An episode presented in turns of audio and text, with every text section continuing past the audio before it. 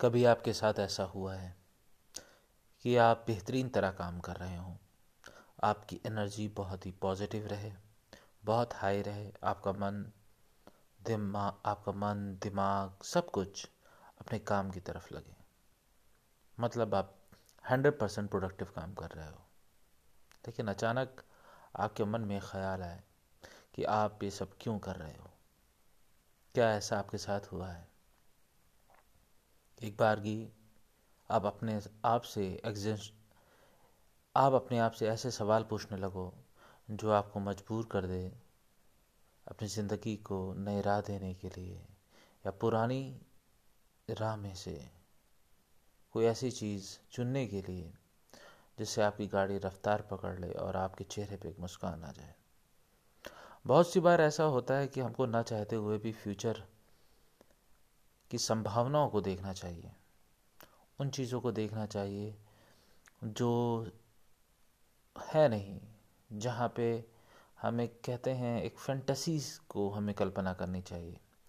शायद किसी राइटर ने कहा है इफ़ यू अगर आप फैंटेसी क्रिएट करते हैं ये बहुत अच्छी बात है कि आप इस्केप होना चाहते हैं रियलिटी से। इसमें कोई बुरी बात नहीं है। शायद आप स्ट्रेस से निकलने के लिए एक अच्छी चीज़ हो सकती है। मैं फिर से आता हूँ आपसे कि क्या आपने ऐसा सुना है या आपने सोचा है एक बार कि आपके साथ ऐसा हुआ हो कि मेरी ज़िंदगी में चल क्या रहा है? यार, क्या करना है? ये चीज़ें जो हैं वो किधर जा रही हैं? असल बात होगा क्या इतना सब कुछ कर लेने के बाद? शायद ऐसे सवाल मेरे साथ होते हैं या आपके साथ भी होते हैं। अगर होते हैं तो इसका जवाब कहाँ छुपा है? किस चीज़ में रखा हुआ है कि वो जाया जाए, उसके पास वो चीज़ हमको मिल जाए, हम उस चीज़ को खो लें और उसका जवाब पा जाएँ? आखिर इस ज़िंदगी को एक नया मकसद दिया जाए या पुराने ही मकसद पे चला जाए? या हर मकसद एक वक्त के बाद बेमकसद लगता है। करना क्या चाहिए?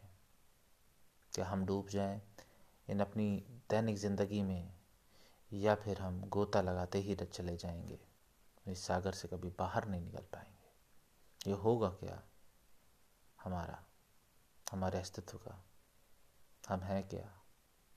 हम करेंगे क्या? हम जो कर रहे हैं वो सार्थक है। ज़िंदगी से अगर पैसा हटा लिया जाए और मस्ती हटा ली जाए, तब शायद हमें कहीं कल्पना हम कर सकें कि हम दूसरों के लिए क्या कर सकते हैं।